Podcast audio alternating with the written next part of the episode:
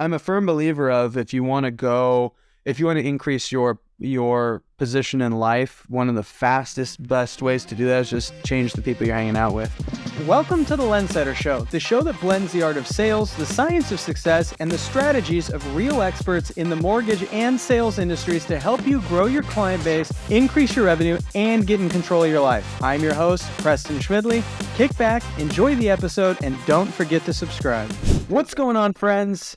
Preston here with the Lendsetter Show. I am really excited for this episode. I have a, a, friend of mine in the industry, one of the members within our program here at Good Vibe Squad. Uh, we got Austin Hines of Skyway Financial. Uh, you know, this is a brokerage he started, and uh, um, you know he's done he's done uh, uh, direct consumer marketing for a while now, and it's been cool to be able to work with him and watch his growth. Uh, and his expansion, not just as a broker, but as an entrepreneur.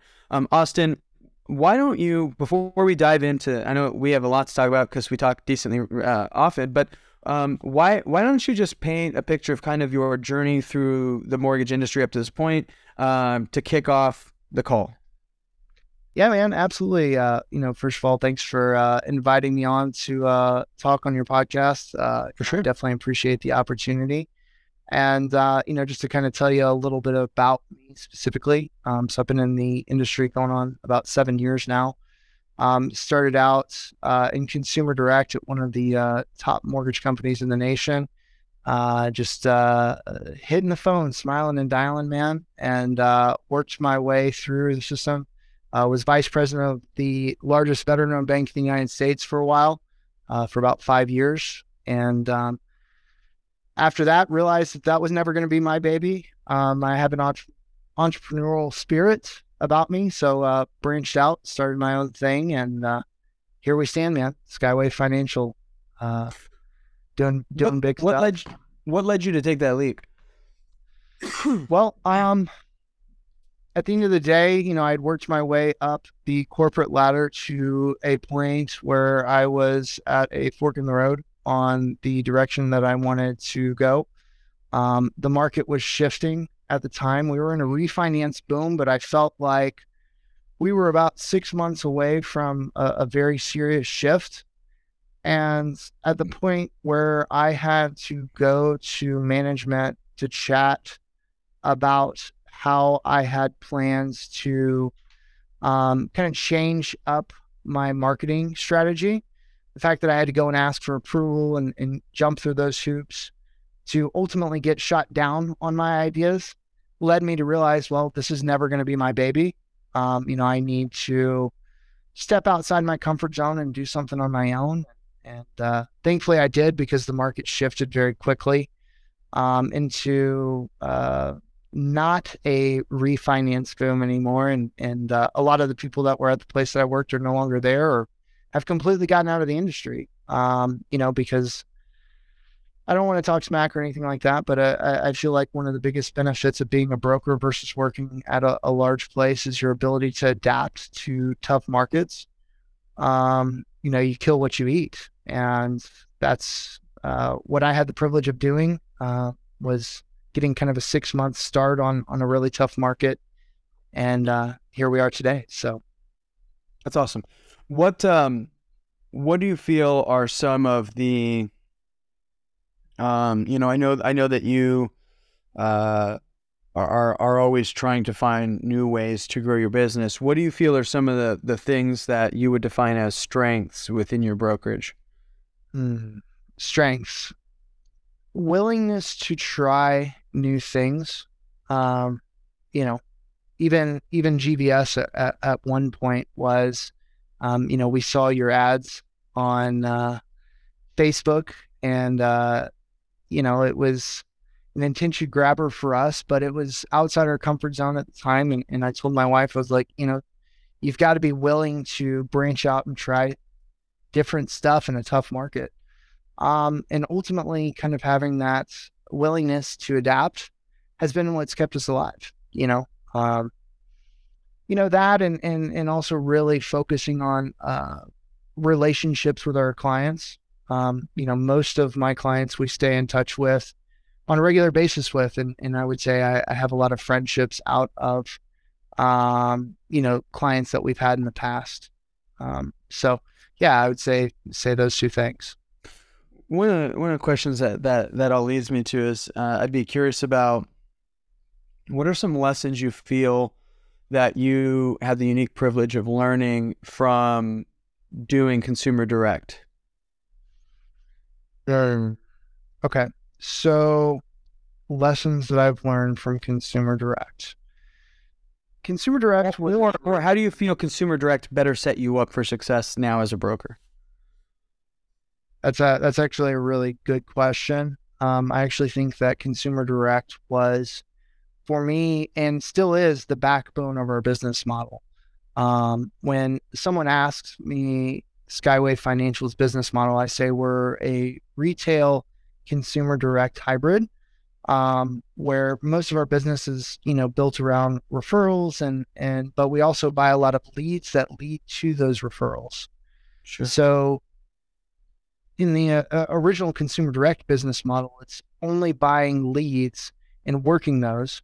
And while I was at the companies that I worked at, they helped me build a strategy. Like we would time block, we would, you know, call our leads multiple times you know, three, five times a day. Really hit the phones hard, follow up, follow up, follow up. Um, I think a lot of people who are only in the retail model don't understand how important it is to really dive in and, and not be afraid to call people three times a day. You know, even if that feels excessive, the reality is consumers a lot of times are getting blown up to the point where even if you call three times a day, there's so many other people calling that they don't even recognize your number half the time. Um, so you're not going to offend somebody by calling. And if you are offending them, guess what? They're going to pick up and tell you, hey, cut it out, you know? Um, so, you know, to loop back to what you said, consumer direct is really the backbone to our business model. Um, it's something that I don't think that I would have been as strong of a loan officer had I not had that training. Um, and I'm super thankful for the opportunity that I had to to be exposed to that. Austin, did you have any door to door sales experience in your life? Did I? Um, no, I didn't. But uh, I will say that for me, I had a, a version of that where basically we were given uh, county tax records, which is essentially like calling out of the phone book. Yeah. And uh, so to me, that's like door to door sales. Yeah, I mean it's it's a uh, form of it. Yeah. Interesting. Okay. The reason I was asking is I've talked to a handful of people that I, I felt were pretty successful and, and they've they've done some cool things in the in the industry. And one of the threads was door to door sales, right? But I, but I would even make you know if you if you're used to a boiler room or or kind of a call center esque where you're you know calling public data like that, that's uh um yeah that's that's a version of it, yeah, for sure. Yeah. Um, I'm trying to I'm trying to refrain from mentioning specific businesses, but I can tell you like when when I walked in my first day, it was cubicle like. We walked in, everybody was on the phone, smiling and dialing, you know, always be closing. We had morning meetings. People literally like every single month we were ha- we had the opportunity to win um, you know the top 10 commission checks were posted publicly for everybody to see it. And also uh, you know at the end of the day that was motivation for me to get after it. So yeah. when somebody's publicly putting your numbers in front of somebody like yeah show up. Yeah dude. Yeah you know? no I, I i i like that a lot um I think that that's that's that's an interesting concept. Uh, maybe we should do that at GVS and just say everybody's got to put their numbers up. Bro, I, I, would, yeah, I, I support it, man. I, I support it. You know, it's it's kind of like not culturally acceptable to some degree anymore. You know, like everybody's a winner type mentality. But in a tough market like this, like fuck all that, dude. Like, you know, the reality is we need to push ourselves. And the best way to do that is to be public about where you stand in your sphere of influence. Yeah. Um, you know, and and consumer direct was that model. I, I don't think that retail is. So anybody who's stepping into what I would call the the GVS hybrid model, um, because it, it it's both both of those things. GVS is both retail because you're building referrals, but it's also consumer direct because you're actually purchasing leads through that avenue as well. It's an interesting perspective. I haven't heard it worded that way. Um, what uh, I know, I know that you're you're working our system. Obviously, what are some other things you're doing to attract business? You know, I, I mean, uh, at what point? I, I guess let, let me get more tactical on that. At what point in the relationship with the prospect are you using them as leverage to get real estate agents? Like, what's your what's your workflow there? Because it sounds like you're you're really trying to kind of get this infinity loop between the two worlds uh, where they feed each other. And I'm just curious, kind of where do they meet? Right. So for me, um, it's always been the component of reverse engineering success. To me, the most definitive business model is to have realtors or referral network that is going to feed you forever and always. Um, and in order to maintain that, the only way is to offer some sort of reciprocity between the two of you. Um, and so that's one of the reasons why I sought out the lead buy that I did was because I knew specifically for purchasers, it was going to be a requirement to cut out a lot of riffraff. Nobody wants to go go for coffee, bro. Like that that business mm-hmm. model is dead. You know, um, it, it's funny. I one of the pitches that I have for realtors right off the bat is I just call. I'm like, hey, you know, my name is Austin Hines. Uh, I work with Skyway Financial. I'm actually the owner, and we specifically reach out to um, local realtors to network with them. This is not a marketing ploy or anything like that. What I'm looking for is someone to build a relationship with that's willing to reciprocate. So, to answer your question, it's literally in my initial pitch like, hey, I'm reaching out to you to build a relationship. I want to know if you're going to reciprocate. And if they don't have those conversations, man, if if it's like, oh well, um, click, dude, I'm on to the next person. You know, um, that makes sense. Um, what uh, what are some uh, you know, what are some pieces of uh, pieces of advice from your path, from your experience, um, that you feel you know, right now we're in an interesting market, right? As we, we we're uh, recording this in, in April, um, you know, so I know that that it's it's a, it's an interesting time for a lot of people, and and you know, one of the things I've observed is, you know, because I've had a few conversations as of lately, and and uh, periodically, every now and then, somebody will say that they feel like lead quality has gone down. You know, I always like to look at things formulaically because it's like fundamentally um, there's been very, very little changes to our process in a way that would affect lead quality. Um, there's been not there's been insufficient changes to the platforms to to to really validate that statement.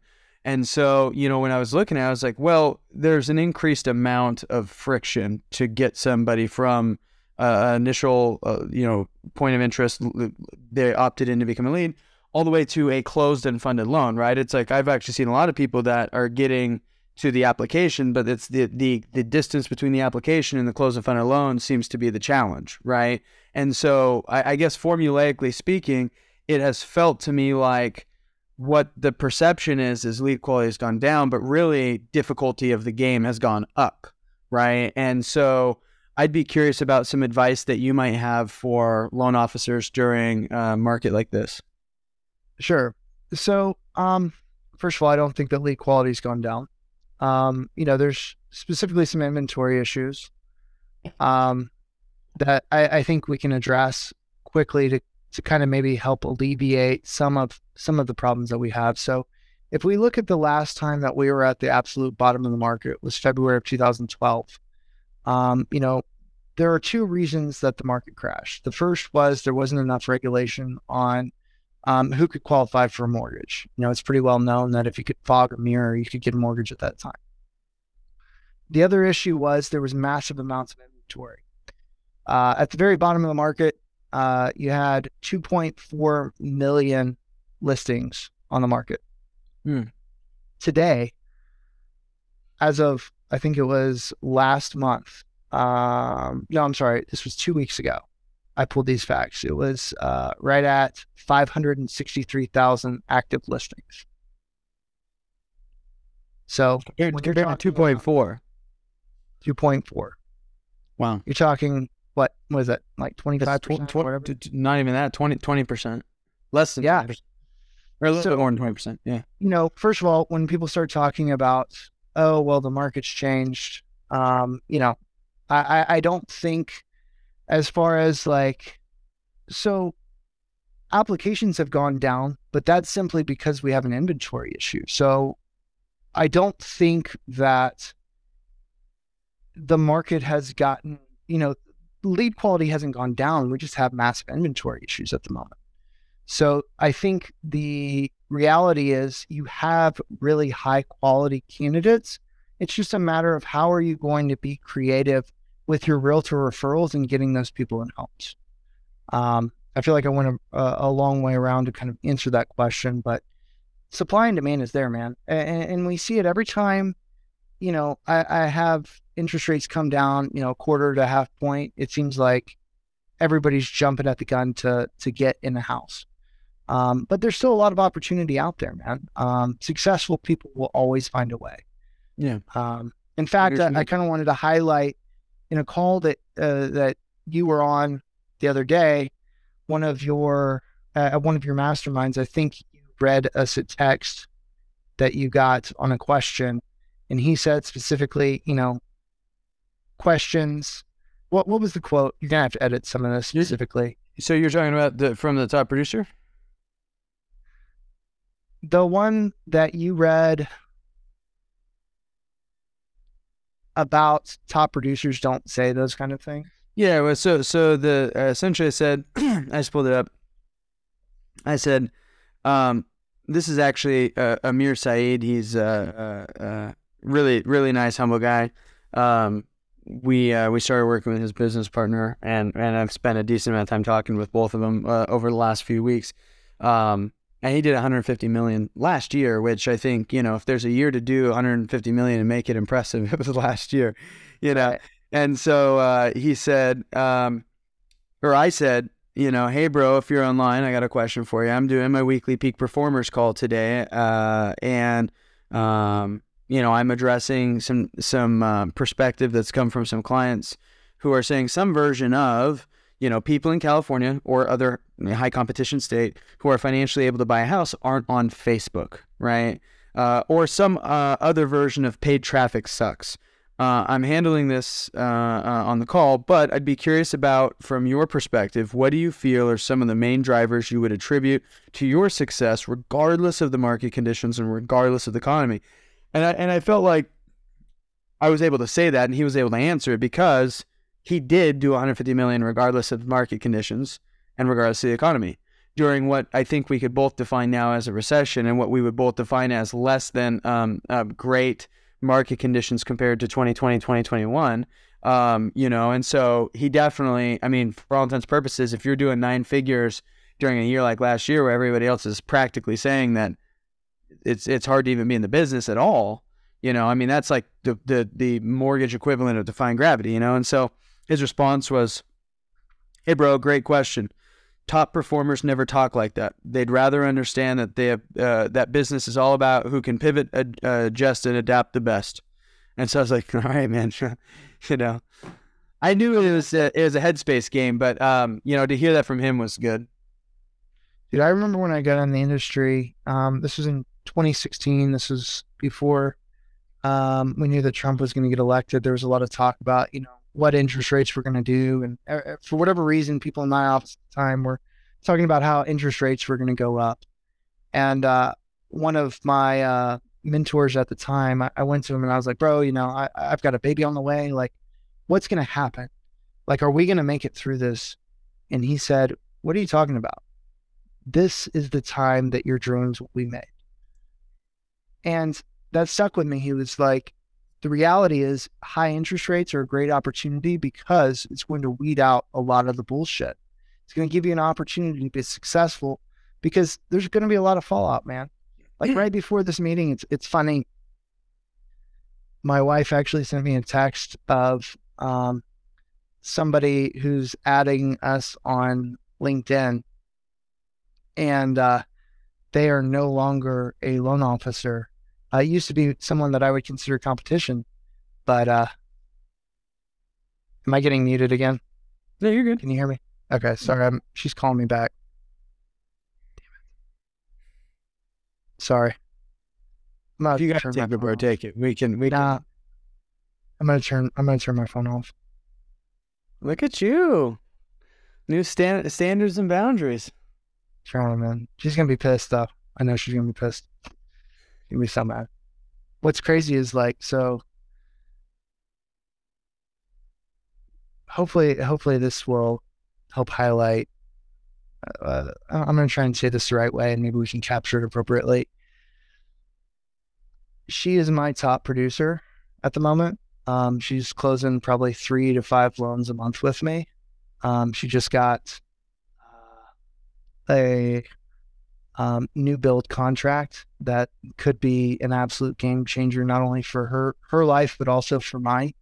Um, and all of that came from a lead that I bought a year and a half ago that I gave to someone else. I gave to her broker, and her broker six months later introduced me to her and that has now led to this relationship that will end up being six seven figure relationship you know?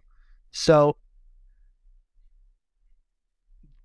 the relationship that was built off of a lead that i bought at the time i mean i didn't even get any reciprocity off of that from the broker for i want to say it was like six months. Like i didn't even i didn't even hear from him. You know like i would reach out and say hey how are you? But I'd get the voicemail or be like a real short text back um but now like i mean our cli- our kids when i go in town our kids play together and it's developed into this relationship that's so much bigger. And all of that was because of this hybrid consumer direct retail business model. You know? So to me what's special again is the the mixture of the two of those together. I think that's how people are going to be successful in this market is um, you know being able to re- uh, reciprocate business and, and build long lasting relationships with people I agree. I agree. What um, what is some of the biggest? Uh, uh, I know you like to invest in education for yourself and stuff like that. What are some of um, I guess things or lessons you've received from mentorship in the last year or so? Some things that have helped transform you, and and and either as a you know business owner, as the owner of the brokerage, or as an originator. Um, investing in myself, I feel like this is going to be a really vague answer, but um, investing in myself in whatever capacity that is, whether that's getting a personal trainer, getting a, a dietitian, um, getting a, a, a mindset coach, things like that just go so far in helping you to achieve your goals. Um, you know, the one of the biggest things that I've invested in here recently has been um, mortgage education, um, specifically on accessing different resources out there. Um, I, I'm not going to shout out any specific companies on this, I guess, uh, unless you really want me to. You're welcome to. I mean, if if you think it's something that could be insightful or helpful to another originator, I mean, Go. Yeah, I mean, we'll just stick with some of the basics, man. Like just setting yourself up for success in the morning by reading the news. Um, you know, Housing Wire, um, MBS Highway, places like that just offer a lot of really strong um, tools to really help lessen the learning curve on where the industry kind of stands. Um, because if you just wake up every morning and, and plug in and, and don't offer some sort of value when you get on the phone to your clients, they're not going to be bought in, man. Um, so it's very important that you stay up to, to date with industry changes and, um, you know, make sure that you're reading, well, whatever kind of content you can really get your hands on. Um, because all of that helps really put um, an edge over you versus the competition. sure, that makes sense. Um, I don't know if you noticed, but I put the shirt on for you, by the way. You you would wanted to. Uh, the mastermind shirt. yeah, you The wanted. bottom of it. What does it say on the bottom? Can you see it? Mastermind in Paradise. Can you tell us a little bit about that, man? I'd love to hear. Uh, yeah, man, it was uh, it was fun. So first of all, it's, it's uh, part of the inner circle, which is Russell Brunson's uh, mastermind. Uh, you know, the co-founder of ClickFunnels, and uh, we've we've been. I mean, we've used obviously as a marketing agency ClickFunnels since. I mean, it's been like a long time, like seven ish years. And uh, uh, I mean, our business, you know, as far as how we attract leads for ourselves, it's it's heavily built on that. And um, so I, have always had a, a, a great appreciation. You know, what's actually cool about this to me is, and I'll actually give a plug on this because we're not. Um, This is the actual copy of it. So when I was at the Plasma Center twice a week, this was one of the books that I would read all the time. And, you know, I was there for about 90 minutes minimum each time. And so this thing has a ton of notes and folded pages and all kinds of stuff. But, but this, uh, you know, this book, this book really um, changed my life. And it's just packed full of, you know, if you're trying to understand marketing, first of all, DotCom Secrets by Russell Brunson is absolutely phenomenal. Um, amazing resource. But, uh, you know, it was kind of a full circle moment even to be in the inner circle because, you know, um, to, to, uh, to finally be running in the pack with the guy that I was, at, you know, at the very beginning of it all, at my lowest point, and I was trying to learn from him, from the only resource of his I could afford, which was this book um, you know, and then eventually to to you know, yeah, in the end be be you know rocking together. I, I that that to me is just a really cool full circle moment, right? So I, I really enjoy those those uh, events. The other reason I enjoy it is, um, you know, I think this is a lesson for most loan officers too. Is if you want to grow your business, you should stop taking all your information in from mortgage specific things. Like that's important to be relevant, right? And, and and to be up on the current things. But if we're talking marketing trends, marketing tactics, you should see what's happening in a wide variety of industries, right? And so the cool thing about the inner circle is it, it provides exposure to a lot of other entrepreneurs that um, you know are doing anywhere between like three uh, sometimes a little below that, but usually around three million to five hundred million in, in annual revenue. And so it's like you know, I uh, I'm a I'm a firm believer of if you want to go, if you want to increase your your position in life, one of the fastest, best ways to do that is just change the people you're hanging out with. Um, I think m- most of us have relationships we tolerate or that we spend a lot of time on that don't serve us uh, or don't serve our higher purpose. Um, and so, you know, I mean, that was probably when I was on the come up, um, you know, and I was I was I was on the tail end of the plasma center. I was like I was like driving to masterminds because I couldn't afford to fly.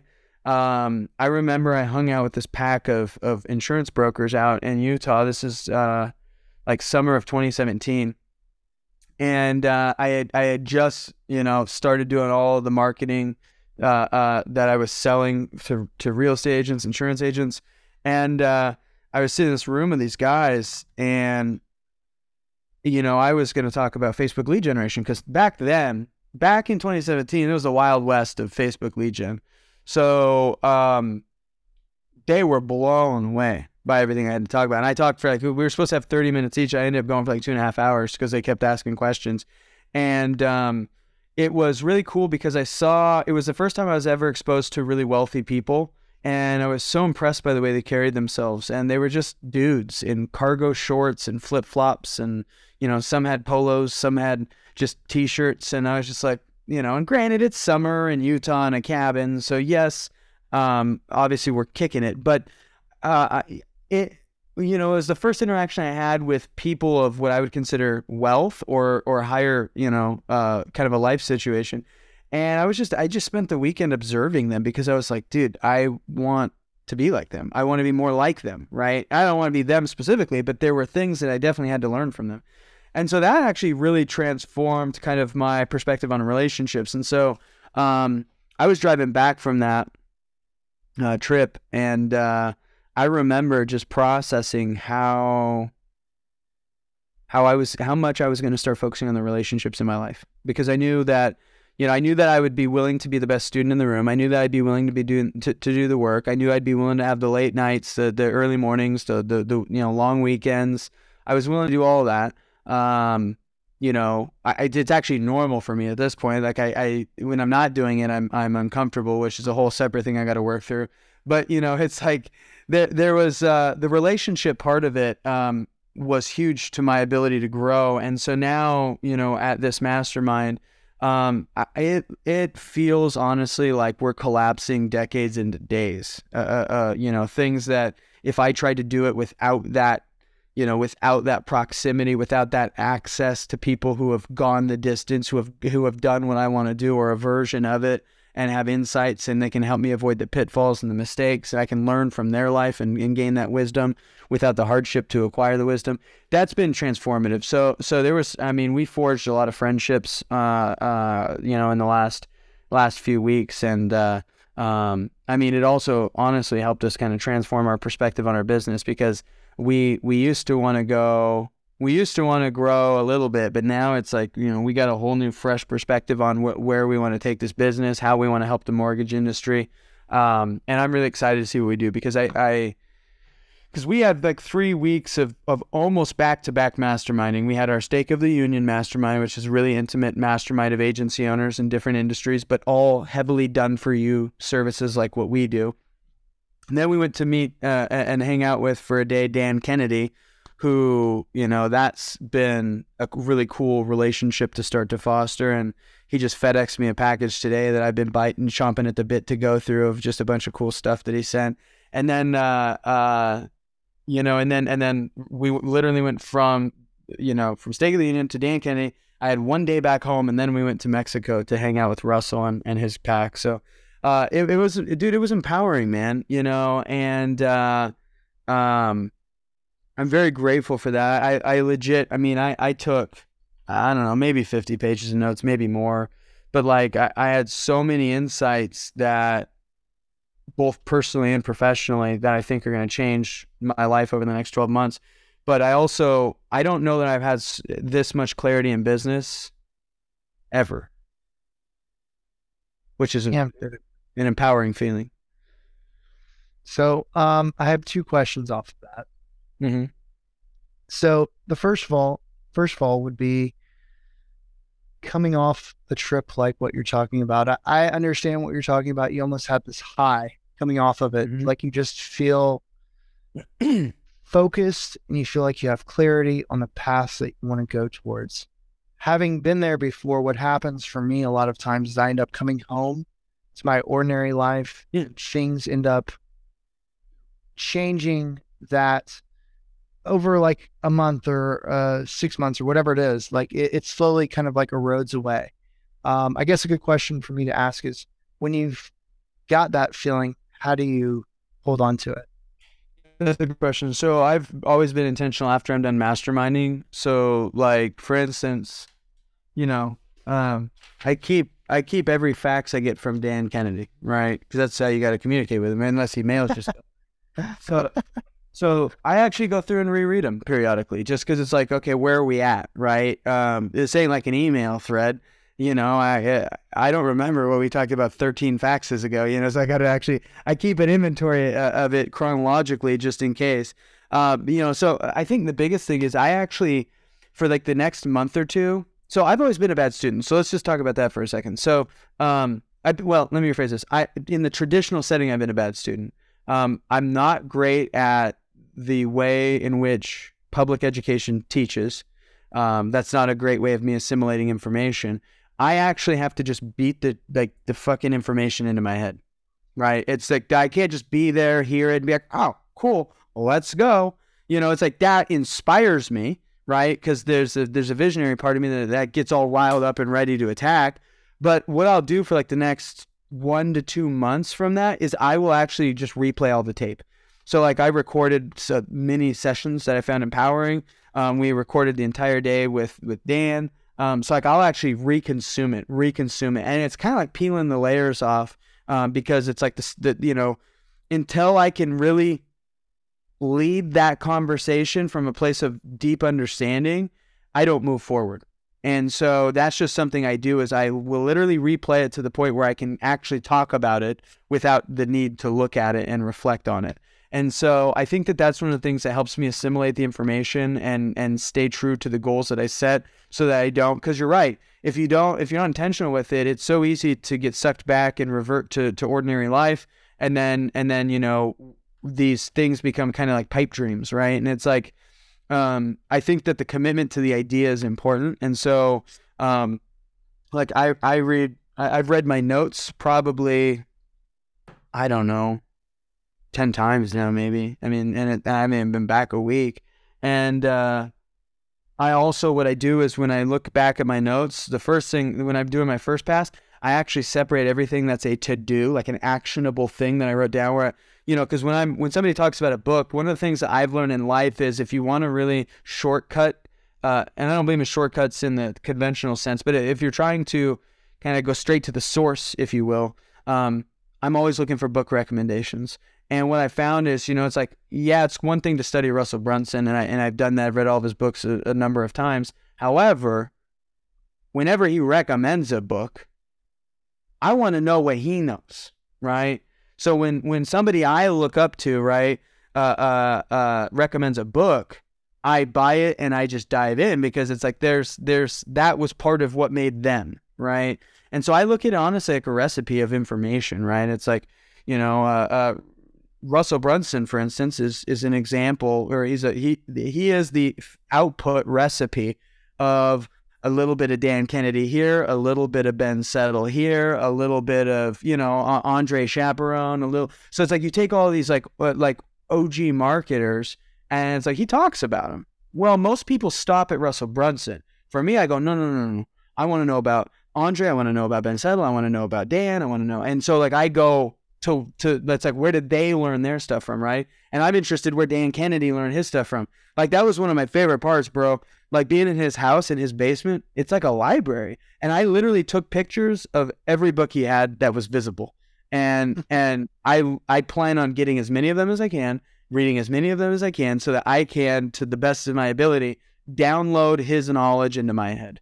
And so that's just kind of a way I, I live. So when I come back from a mastermind, I look through all my notes. I write down all the actionable stuff. If I got to buy stuff, usually books, uh, uh, or if there's something that I got to do in the upcoming weeks, I write that down and then I sharpie it off of my notes so that my notes over time kind of become this, you know, shrinking list of things I need to attack until I feel like they're either already implemented or irrelevant now. Yeah, yeah. So basically, like I have a very set pitch on the way that I explain um, you know, how an appraisal will be charged to a borrower. And a borrower's coming back and saying that we didn't tell them that they would have to pay for an appraisal, which, like, you know what, when you, like, I have a system in place of things that I say in a certain order. And that's like one of the things that I always say. And so I just relay that to her um, just to give her some confidence. And, uh, yeah, the fact that that was relayed. So it's no big deal. She, you know, it was just uh, an expensive appraisal. It was like eight, nine hundred bucks, and the client wants to know what it's for. So, uh, just appraisals are up to eight, nine hundred now. For the well, it's a duplex. It's mm-hmm. a duplex, so it's it's a little bit more pricey. Um, and also like, you know, you're paying for priority. Um, so it was a little bit more expensive because we wanted to get get it done quickly. So it makes sense. Uh, edit edit that part out for me. I'm not trying to talk about it. you know, but uh, yeah, that. So you had another question. Yeah, man. Um, so I wrote down here specifically, you know, in, in chatting about inner circle, uh, you know, building up your inner circle. Uh, I think the famous saying is you're the sum of the five people that you hang out with the most. Uh, for for those of us that are trying to surround ourselves with better people, can you give us some of the uh, the qualities that you look for in the inner circle relationships that you're trying to build?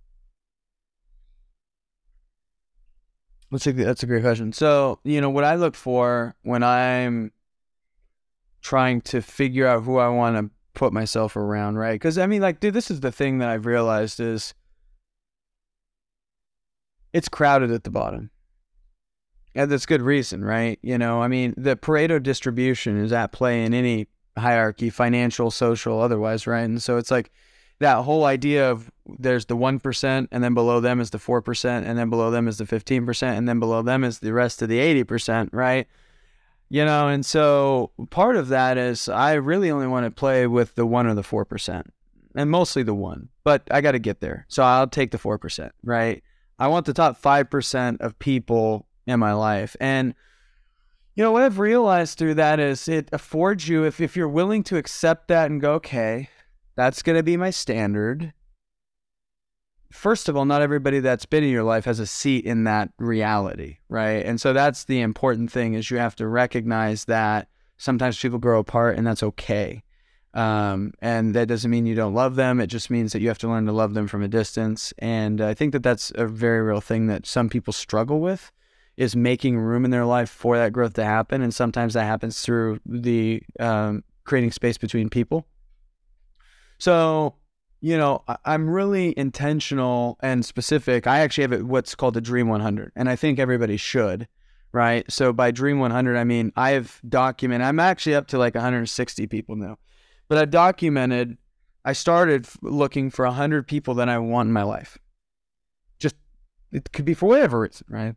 Russell's on there, right? We used that example earlier. Well, Russell was on there. I was intentional. I knew I wanted to have him in my life at some capacity, right? Now, we ain't best buds. I think we get along quite well. He's much more introverted than I am in, in just regular conversations, uh, which is an interesting uh, situation because he's one of the one of my favorite stage presenters. However, it's like you put him on a one-on-one conversation, and he's like, uh, it's kind of an interesting dynamic. Um, you know, so it's obviously a trained skill of his to be able to speak publicly. But um, you know, uh, I, am on a basis where we can shoot Loom videos back and forth, and we've done that uh, periodically. And I mean, that's priceless, you know, to, to be able to have those kind of relationships. And so, you know, I, I think part of it is starting by identify who do you actually want in your life, right?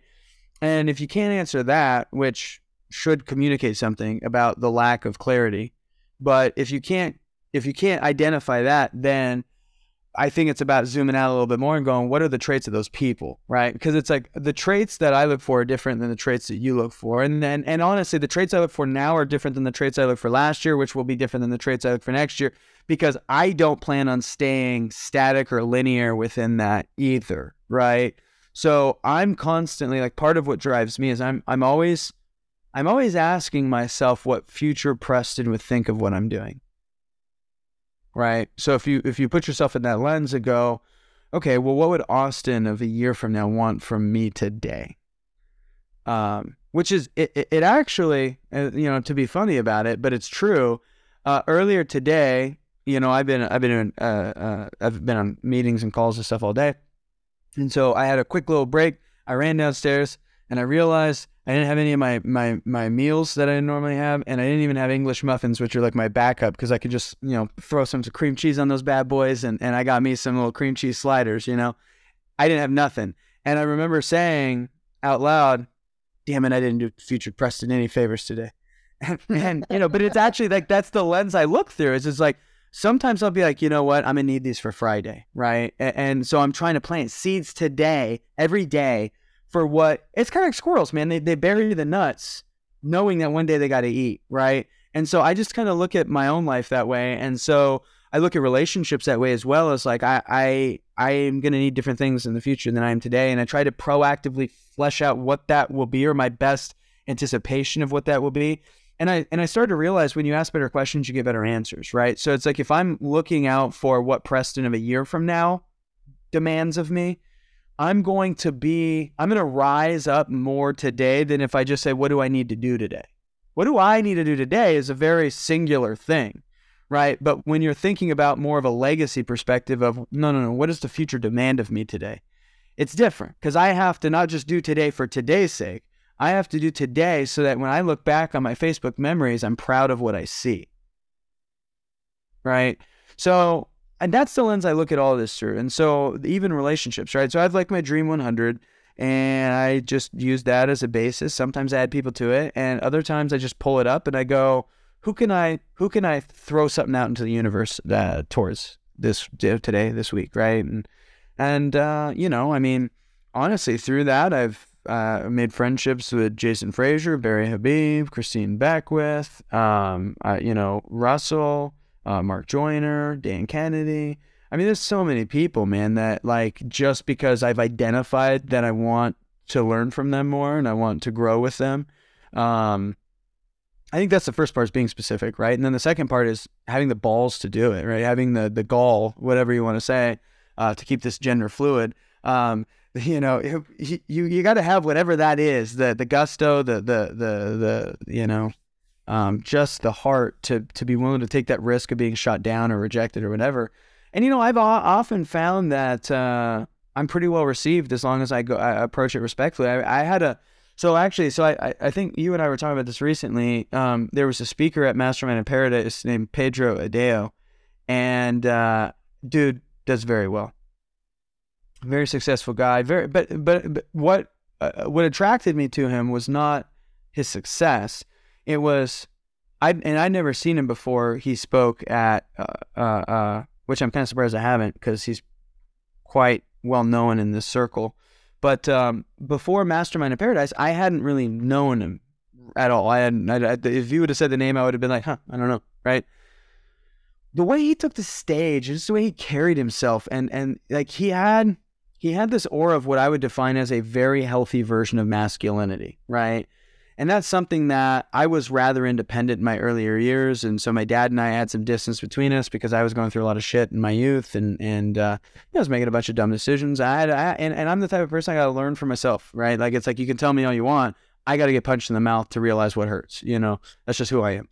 And so, um, I kind of, I don't want to say I was raised by wolves because I don't, I don't feel like that gives enough, uh, praise to my parents. It's not like I was abandoned or anything but like I spent a lot of time in my in my youth by myself, and so you know I I, I was always searching, especially through the struggles, for any any sign of what I would consider healthy and positive masculinity that I could find, and so um, we were actually at the Cancun airport. My flight had been pushed back a little bit, and so I'm I go up to Starbucks and I'm I'm hanging out with this chick that I met at the mastermind who we just sparked up some conversation and we were gonna get Starbucks together and uh, just talk about business and stuff. And then I saw Pedro was like five people in front of me in line. And so I was like, excuse me, I'll, I'll be right back. I, I just got to talk to somebody. And so I just went up and I introduced myself and I said, Hey, Pedro, first of all, uh, loved the speech that you had. Uh, and, you know, when you were up there, you carried yourself in a way uh, that I don't know exactly how to define the energy, but you you feel like somebody that I have things to learn from, that I need to get mentored by, and I don't know what that looks like. And even if you have the options, if you have courses, I'll buy them. If you if you sell time, I'll buy it. Um, I'll pay for whatever. I just want to be able to observe you more because you have you you exude the sense of masculinity that I hope to carry for my kid for, for forward in my life, and uh, I just feel like I need time around you, you know. And I was just honest. Like that was literally what I felt. And I felt like if I didn't say it, I would live in regret. And so we talked for like the next hour. It was a really good conversation. We just walked around the airport. We went to get his wife Starbucks, brought it back. She didn't like it. We went to we walked all the way back, got tried to get her a different Starbucks. Then she said she didn't want it. So then we walked back. It was great. I and I was I'm like, dude, we could get her three Starbucks. I don't care. I'm this is this is the best ROI on coffee I've ever had, you know? And um so it was just a really cool experience, man. And, and, and I think it's a testament to that, you know, once you identify that Dream 100, once you identify somebody, it's like I think too many people don't take the risk of of getting rejected uh, or whatever. And it's like, dude, once I know that that's where we're at, I'm all in. I, and it's not just that I want from you. How can I help? You know, it's like I I want to I want to help. I want to I want to be I want to be somebody that my Dream 100 when they're talking to their people goes yeah, man, you know, when I was set, it could be whatever, but but hopefully it's some version of you know when I when we were setting up our new campaigns and stuff. I talked to Press, he gave me these ideas and inspirations for ideas. Yeah, I wouldn't have done without him. Like I I want to be able to provide so much value to my Dream 100 that I'm part of their Dream 100. You know what I mean? And so, um, you know, we've talked about this a little bit, and this is kind of what Pedro was was mentioning. Is this is this goes back to that whole spirit of partnership, and regardless of how partnered the relationship really is on paper, coming to that ta- coming to the table with the full intention to serve, you know, and uh, So so that's what I would say is is you know when you're looking for people, I don't know that there's set attributes I would I would look for. I think we're all in different diff, we're all in different paths and we're all in different seasons of that path and our needs and and relational needs are going to change depending on the season. Um, but I, what I would say is regardless of what it is you're looking for in those people, when you find the people, take the risk. Because I would rather get rejected and know fuck it, I did my part, you know and and and and I was I wasn't well received, right? And and you might realize when you do that, and and the and the approach goes sour, you might be like, "Fuck this guy." You know what? I was wrong. Whatever. But like, you'll never know if you don't just go up and shake their hand and say hi and let them know what that meant to you and offer to buy their coffee and you know, I mean, sometimes that's just that's that's just life, right? I, and I look at that kind of like, you know, it's like there's that whole. uh if you could share up, if you could sit on a park bench with somebody famous for an hour, who would you choose? Well, why don't we just create that situation, right? Like I found him in the line, we had coffee, and we had our own proverbial version of the bench for an hour. You know, it's like that's not just a euphemism on some cute meme. That's real shit. Make it real, you know? So that I, I know that's a really long-winded answer, but uh, I, I thought it was important to go through all that. Um, I think creating a Dream 100 is important. Yeah, I, I actually took some notes there. I, I wrote down Dream 100 um, because uh, there uh, I can name probably three people that I've had exactly what you're talking about, where you almost get this like, not sound weird about it, but like butterflies in your stomach, where you're just like, I I know that I, I don't know what it is, but I have to be around this person. Yeah. This is a relationship that I personally need in my life. And if I don't at least shoot my shot to be friends with this person, I will regret it for the rest of my life. And I and I don't know why, but I'm going to walk up to this person and on a very elementary level, I'm going to ask them, Hey, can I be your friend? Yeah. And like, yeah. you know, it's yeah. But anyway. Yeah. No, I, I mean, dude, that's that's I mean, let's be honest. If if you if, for every ten stories that somebody went, yeah, I took my shot, I shot my shot. Nine of them are going to be positive. They went well, and and not only did it go well, on some level, long term, if they played their cards right, it was transformative, right? Like that's the same way. It was, like for me, it was with Dan, like, and it still is. Uh, like we wanted him to consult us on Good Vibe Squad, and we got that but like when when I was there, I also made it clear that to him that it's like he's my mentor. Whether he chooses to accept this or not, that's on him. He's my mentor, right? And so like I'm taking it all in, right? I'm looking at what books he's reading. I, I was actually going to show you that because like when I was on the airplane, like this is the l- level of like because like I think too often we take the pictures, we record the videos, and then we never go back on them right? So when I was on a flight from Dan Kennedy, I combed through a bunch of the pictures of the stacks of books in his office, and I literally wrote out. I'm not done yet. I'm halfway done, but I got three pages of different books that I gotta buy now of of just just good shit that was on his shelves. And so, you know, it's like I, I think that's part of it too, is like actually taking action, not just being an observer, because it's like it's all too easy in life I mean, by default, we're in the grandstands, right? And it's like you have to actually go out of your way if you want to be on the field. Nobody's going to put you on the field. You got to put you on the field, right? If you want to be in the game, if you want to be on the scoreboard, if you want to be the one that they're talking about on the radio, on the TV, it ain't the stands, it's the people on the field, right? And so I think that's anything in life, right? I, I uh, uh, you know, taking the pictures, recording the videos, that's being in the stands. Now, going back and reviewing the photos, reviewing the videos, creating an action plan, actually implementing the things in which you took, that's putting yourself on the field, right? And so I just I take I try to take as much of the theoretical as I can and make it practical. I try to take as uh, you know, and it, and it's easy.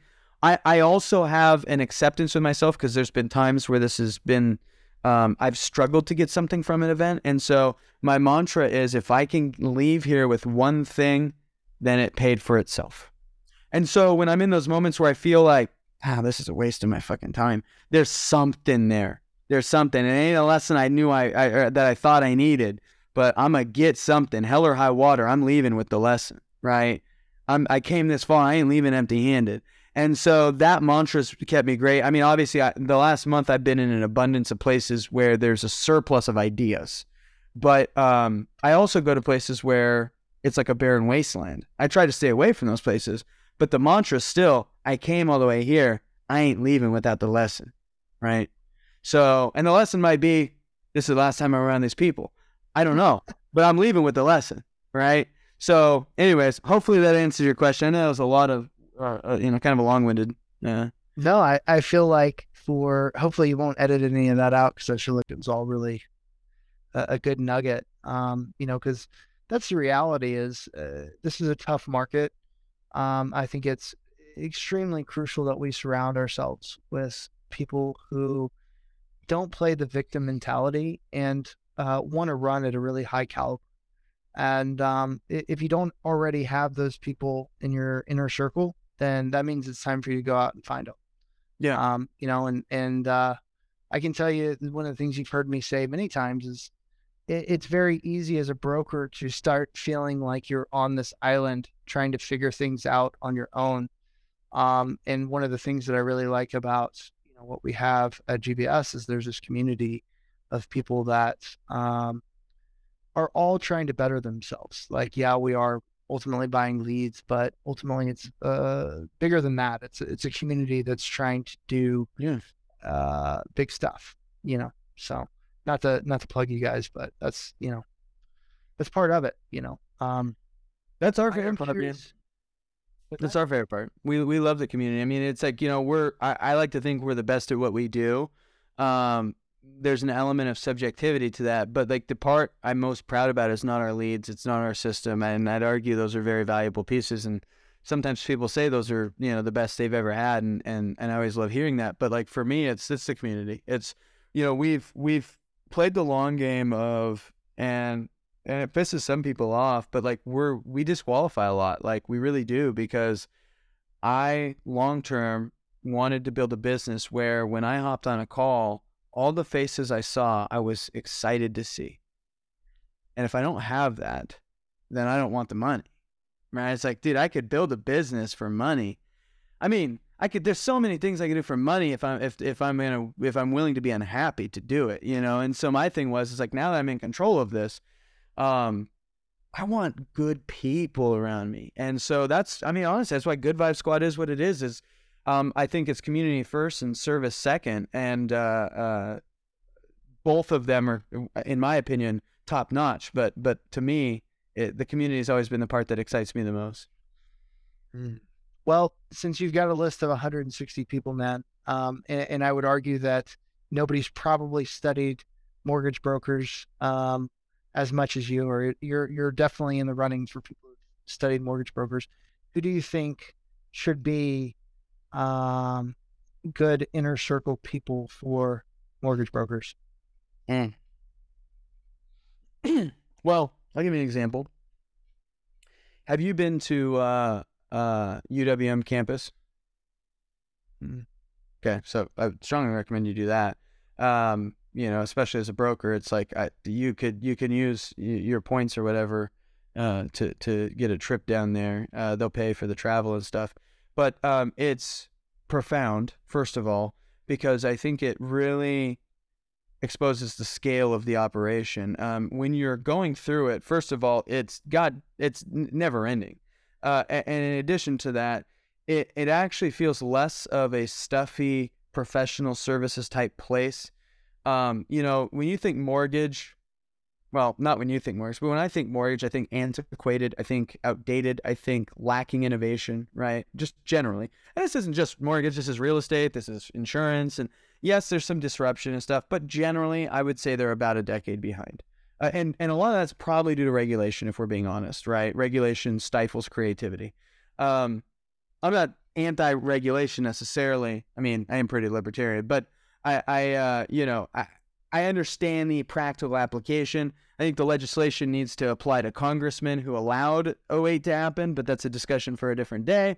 Um, you know, the the brokers were a lot less of the villains than they were marked out to be. Let's just let's just uh, put that one there.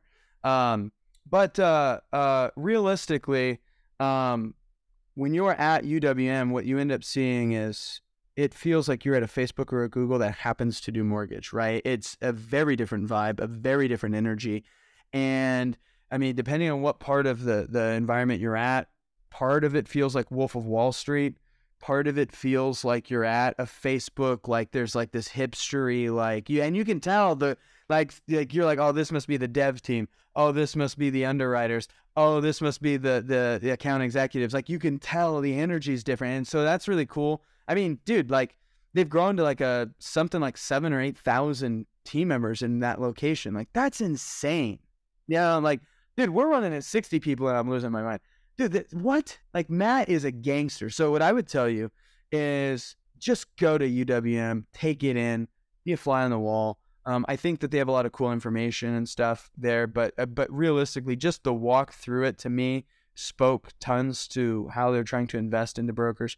Um, uh, so, uh, but more specifically, if you get any shot at Matt Ishbia, um, I would say take it because, and I mean that not that probably sounded negative. I don't mean to take a shot at him. Don't shoot him. I'm saying if you get a shot to get to know him, um, a he seems really genuine, but more more importantly than that, he he's a lion. Like he will rip the head off of a competitor, and I I just have mad business prowess respect for him, right? Um, so you know that's somebody I would advocate, but not just that, right? So then you got like EPM, Eddie Perez, Phil Mancuso, uh, uh, Laura Brandeo. Um, the the crew at EPM is top notch. Uh, uh, the executive crew. I, they're some of my favorite people in the industry, honestly. Phil Mancuso is hilarious. Uh, really high energy. He's got that East Coast go fuck yourself vibe, um, which I really love about him. He's really funny. Um, Eddie Perez is a great business leader. Laura Brandeo, uh, uh, really intelligent. She came from I think AF AFR. Um, you know, just great executive talent there. So I would say get to know the executive crew if you have the shot to at some of these wholesale lenders uh, that you're working with as a broker because um, a their wealth is their wealth of information, but also they're just great resources. They want you to win, um, and it's an if if you win, they win, and if they win, you win, right? So it's like this. There's a symbiotic, I guess you could say, host parasite type relationship uh, where you need each other to an extent. Um, so that's nice. Uh, so outside of that, I think finding, I mean, sales and marketing mentorship if you're an originator, right? If you're an underwriter, this, this is obviously less applies if you're a processor or something like that. But for originators, I would say um, sales and marketing mentorship, and and uh, if if you if you're gonna do it, find really good mentors that it, and otherwise find people who you trust to do it for you. I would make the argument that one of the biggest things in my life that helped me succeed was the shift from feeling like money was the most valuable currency I had to the shift where time was the most valuable currency I had. And once that shift was made, um, I treated I treated the things that I do myself differently, right? Like I can't say my time is valuable and then like detail my car. I actually like doing car work, but there's a certain point where it's like I like mowing my lawn. But like, what's the cost of me mowing my lawn these days, right? Like, I have to actually evaluate the time. Now, if it's something you're just passionate about and you love doing, like, don't let me yuck your yum. But like at the end of the day, if you if you're like, well, my, the lawn the lawn's got to get mowed, call someone. You got shit to do, right? We're too valuable for that anymore. And so that's kind of the important thing too, is just uh, uh, understanding the importance of your time. So, anyways, um, those are some people. Um, so a marketing and a sales mentor. Uh, I would say uh, uh, other mentors or other people that you should have close to you. Um, I'm big on CFOs. If you don't have somebody that's helping you make sense of your money, that's that critical. Uh, CPA. This is actually a conversation I had recently with with our CFO. CPAs help you make sense of the past, and CFOs help you make sense of the future. Right? One's not better than the other, but they're different sides of the financial equation. And so that that's an important relationship. I think that more people have CPAs than have C- CFOs. Um, everyone needs a C- CPA. Um, our CFO feels that only people that are doing at least forty thousand a month need a CFO. So, um, yeah, that might be a personal judgment, but um, I think it's a good indicator, if nothing else. So, I think a CFO, um, a good relationship with a banker, your banker, whoever, if you're if you're growing a business, um, you know, I've also learned just over the years that while yes, banks have underwriting guidelines, relationship can be that little extra nudge. Um, I'm very grateful for my relationship, both with my personal and my business banker, um, and a good lawyer. If you don't have a good lawyer, uh, you should have a good lawyer. Um, uh, I think it was Donald Trump that said it. Which, by the way, if, if, if, whether you love him or hate him, he's very instructive of effective business and marketing. Um, the the dude just dominates every room he's in, which you know is a series of lessons all of its own. But he he said a quote. Uh, I think it was Donald at least, and and it was some version of um, if you're not getting sued every few years, you're not really doing anything magical. And I think that that's important, you know, because it's like, dude, if nobody's willing to sue you, if you're not getting ceases and desists, you ain't doing a lot. And so that was something that, like, I was like, well, okay, so if I, I want to do a lot, which I do, I want to perpetually 10x my life, not you know Grant Cardonish, but like like we've talked about in the past from Ben Hardy. And so it's like if I want to do that, I have to push the bounds. And if I'm going to push the bounds, I have to be okay with people not liking what I do. And some people will sue me, and that's okay. I'm not trying to hurt people, but I got a life to live. I got business to run, right? So um, that was I just felt like a good sense of wisdom as well. And so I have a great counsel for a variety of reasons um, because I don't want to be caught with my pants down. Love it, man. Yeah, it's pretty cool. Yeah, I, I had never thought about a CFO before. Um, that's definitely something I probably need to have on my radar. Um, at some point. It's changed our life. You should you should check out the podcast episode I shot with him. Um, it's uh, uh, I thought it was instructive and informative. But but honestly, having a CFO, you know, I I I make the analogy that it's like flying. Um, it's like it's the difference between flying a plane and getting stuck in the clouds. Uh, uh, having a CFO is like knowing how to read the gauges and having your instrument rating. Not having a CFO is well, like not knowing how to read the gauges. If you don't have vi- visibility and you don't know how to read the gauges, the likelihood you survive being caught in a storm or even clouds is actually incredibly low because it's hard to tell um, when you're in that situation and your brain doesn't have the visual to perceive. Your whether you're going up or whether you're going down, your body perceives the momentum, the actual gravitational force, very similarly. And so oftentimes you will miscorrect what you think you need to do to stabilize, which will send you down a spiral. And by the time you have visibility, it's too late to recover, right? And so I've always viewed that for business, like having a CFO, like I don't care whether I have visibility or not because I can read the gauges, right? So even when it's stormy, even when it's cloudy, even when clarity seems unclear, okay, let's look at the gauges. What do the gauges say? Okay, well, based off the gauges, we should do this, we should do that, right? And so uh, that's been really instructive because, um, you know, we always have, we always know exactly where the money is going. And if there's deviation, we know before, we're never surprised, right? It's, it's, it's like, we're never caught off guard. And I think that's important. And, and I, and I don't think it's just important, you know, I mean, I could talk about this part forever, but like, you know, so many people are upset right now about the mortgage industry, but let's be honest. People took for granted 2020 and 2021, right? And that goes into the whole Warren Buffett. You know, you, you know who's naked when the tide goes out. Uh, we're seeing that with mortgage companies. We're seeing that with brokers. We're seeing that with I mean everybody. You're seeing who's naked. The tide went out, right? And so there's this element of people act like it's hard. Well, yeah. How long did you think you were going to be in heaven on earth? You shouldn't have had 2020 and 2021 to begin with. You got lucky. Nobody looked at that and went, I need to build a moat before it's too late. A storm is coming, right? And everybody put their flip, their little flippy floppies on, and they went, This is great, man. Just loans falling out of the sky. I don't got to do shit. Well, now they're caught in the storm with their flippy floppies on. right? And so that was what happened to a lot of people. And so to me, a CFO, if you if you had if, if people had a CFO, you know, we were uh, uh, McBee and I were caught winter of 2021 with our pants down, and we took for granted our position. And the market shift. There was a lot of fear in the market. People didn't know what to do. Right. This was we we just went from like twos and threes to like we jumped up to like high fours and people like sky's falling. Right. First wave of sky's falling, and uh, um, it's amazing how many times you can live through the sky's falling. By the way, but uh, we had gone through that, and then um, I remember McBee and I having a heart to heart, and we were like, we will never be here again.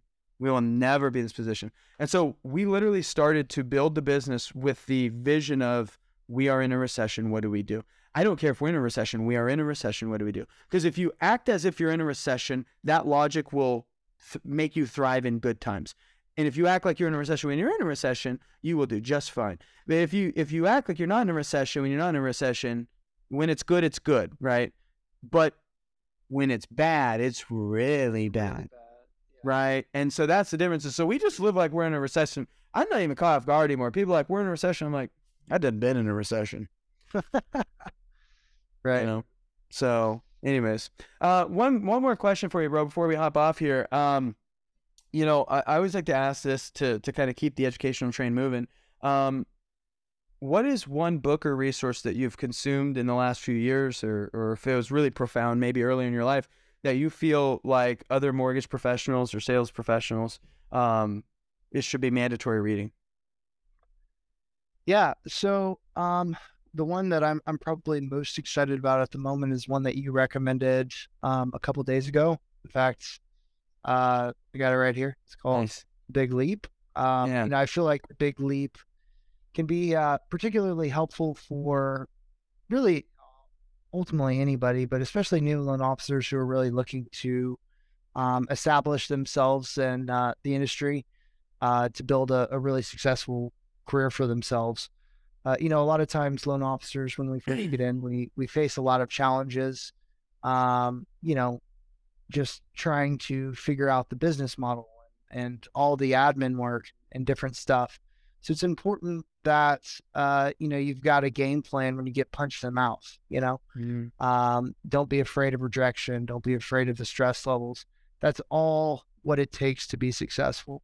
Um, you know, is to go through kind of those steps. And um, I feel like this book does a really good job of uh, giving insight into owning uh, those limiting beliefs that you have and, and figuring out how to harness them in, a positive light and also uh, focus on um, really channeling the positive energy of wins. Um, that's one of the things that the book talks about is deflecting, and I do it all the time. and it, it wasn't until this book that I really realized it. Um, I, I don't really want to give any spoilers, but uh, there's just a really lot of good content in there that I think is is worth diving into further. Um, the other that I think would be important if you haven't made the shift yet and you're really trying to figure out your place, um, even just in society in general, and on whether you should be a broker or a loan officer or you know maybe join a team, is I think Rocket Fuel is a phenomenal read. Um, I, I think that defining who you are in in kind of your business model, whether you're a visionary or whether you're um, Integrator. integrator. Thank you. Sorry, I don't know why the word was spacing for a second.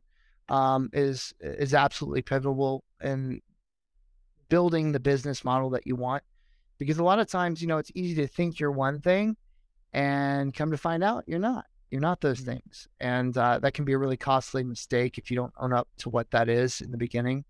Um, so I think that that book is a good starting point on uh, grounding yourself a little bit, if that makes sense.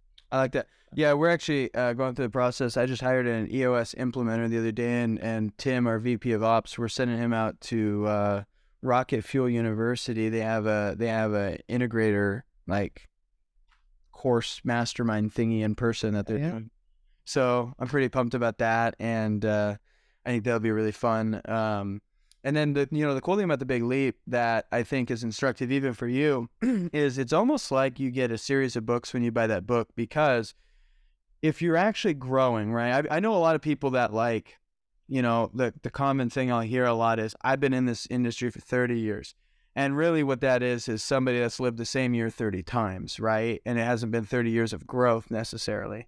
One of the things is if you're actually living a life of growth, of you're like every you're trying to do better every day, every week, every month, every year. Um and you if you pick up the big leap every year or two, it feels like a different book than the last time you went through it because it at every new juncture of who you evolve into, there's a variety of different things you will pull from that book. It's it's fascinating. It's one of the only books I've ever encountered that I feel I could read every few years and justify it. I love It's it. pretty cool. yeah, it's pretty cool. So It's really, Um, yeah, it was a, it was a really good recommendation. Um, I also noticed that he's got some other books, Mhm. um, as well. I'm I'm curious. Have you read any of the other ones that he's done? there's another one I feel like I have. Um, Yeah, I saw on the back cover there was uh, conscious living in a year of living consciously. I got a year of living consciously. Um, I'd have to check. That's that's my personal development sections, and I I'm, I ran out of space, so I've had to start doing this thing where I like stack them up in front. So I I've been thinking about how do I want to you know I and I bought more. I inherited my uncle. He I didn't know how much he was into philosophy. He actually studied directly under Alan Watts uh, uh, in California, which I thought was fascinating. And so he had all these like books on philosophy. So we had to buy more bookshelves downstairs. And so now I'm like, I still got stacks of books here, stacks of books here. So I'm like, man, I need more bookshelves. This ain't this ain't cool. so I got something right here. I'm gonna flip the question on you. I know you've already given us a couple of uh, books, but um, why don't you give give us a book that you feel like would be a good fit to to wrap up the call? The one I'm on right now, and this was one the the guy that I got to spend an hour in a really intimate setting at the Inner Circle Mastermind of Paradise is 10x is easier than 2x by Benjamin Hardy. I'm 100 pages into it. You can pre-order it now. I think it releases sometime in May. Um, probably one of the most profound reads I've had in the last few years um, from a self-development standpoint because it, it really simplifies a lot of otherwise complex concepts. And um, you know it, it like like i was telling you about that concept of condensing decades into days i feel like that that's a book that does that right? And and it's a resource that if you're not 100% happy with where you're at and you're like man i feel like i could be doing more i could be doing better um, i i think that you would be really hard pressed not to massively grow through going like like if you didn't grow after reading it you didn't read it right? Like that's really where it's at.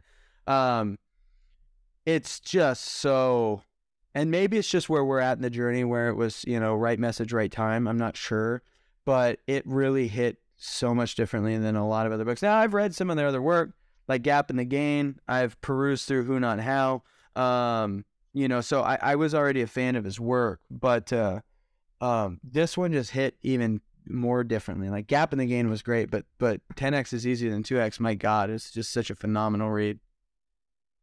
I'm I'm adding it to my Amazon cart. as legit? And i mean this wholeheartedly if they charged 997 and i mean 997 dollars i would still recommend it as a book you should read. Amazon has it for twenty three dollars and thirty nine cents. there you go. Benjamin raise your prices baby awesome well austin it's been a pleasure uh, uh, having you on the Lendsetter show um, where can listeners if they want to connect with you uh, just talk about being a broker and what that's like and if, you know if they just enjoyed the conversation and want to get to know you some how can they reach out to you Yeah, man. Um, so I would say social media platforms are a massive channel for us. Um, you know, at Skyway Financial is our Instagram handle, skywayfinancial.com, um, you know, is our website. Uh, Facebook, you can find us there as well. Um, I don't know if we're giving out personal phone numbers. You're more than welcome. to call I me. mean, if you can do facebook you can do whatever you want Yeah, call me, call me on my cell too if you want, 615-589-3999. Uh, call me on my cell phone That's right. That hotline bling, baby. That's great. Awesome. Well, Austin, it's been a pleasure having you on. I'll make sure I drop those uh, links and stuff down in the descriptions. And uh, uh, thanks again for tuning in to the Lendsetter Show, guys.